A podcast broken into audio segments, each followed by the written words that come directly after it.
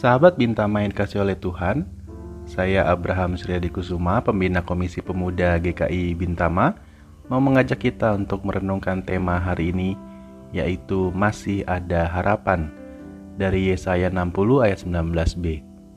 Demikian firman Tuhan. Tuhan akan menjadi penerang abadi bagimu, dan Allahmu akan menjadi keagunganmu. Kita mungkin pernah mendengar kata disaster.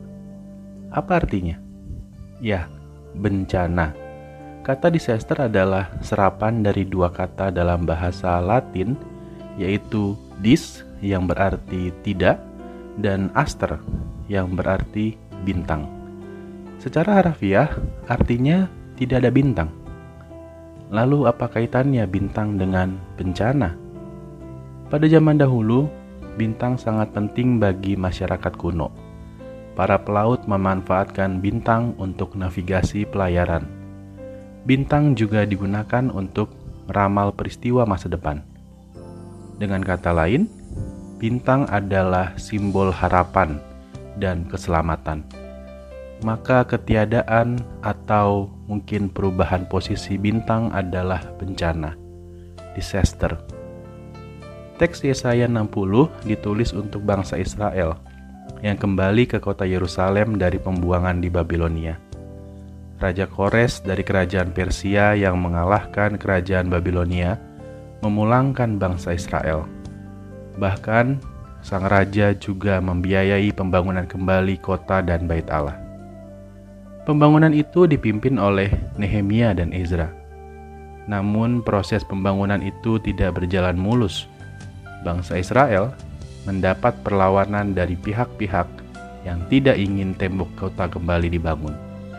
Pihak-pihak ini merasa diuntungkan dengan hancurnya tembok kota. Maka, pembangunan kembali tembok kota mengganggu kepentingan mereka. Masalah baru ini mengguncang iman bangsa Israel. Mereka memang telah menyaksikan karya Allah yang telah membebaskan mereka dari pembuangan. Namun, mereka mulai meragukan kuasa Allah ketika menghadapi masalah baru ini.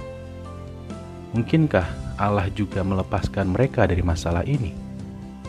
Teks Yesaya 60 memuat janji pemulihan dari Allah bagi mereka.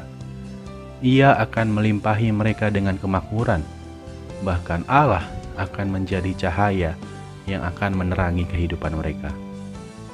Sahabat Bintama, situasi kehidupan kita saat ini mungkin seperti yang dialami oleh bangsa Israel. Satu masalah baru selesai, datang lagi masalah baru, seolah masalah tidak pernah selesai. Entah itu masalah kesehatan, keuangan, keluarga, pekerjaan, studi, dan lain-lain.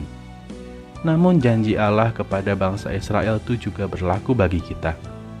Allah akan memulihkan kehidupan kita. Ia akan menjadi cahaya bagi kita. Saya membayangkan kehadiran Allah layaknya bintang yang memandu kita dalam perjalanan hidup kita.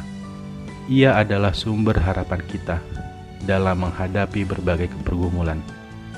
Maka, jika kita sedang merasa putus asa saat ini, mari kita menengadah ke langit malam. Pandanglah bintang-bintang di sana. Jika kita tidak dapat melihatnya akibat polusi langit kota, percayalah bahwa bintang-bintang itu ada di sana. Masih ada harapan. Kiranya Tuhan memberkati aktivitas kita dan juga puasa kita pada saat ini. Amin.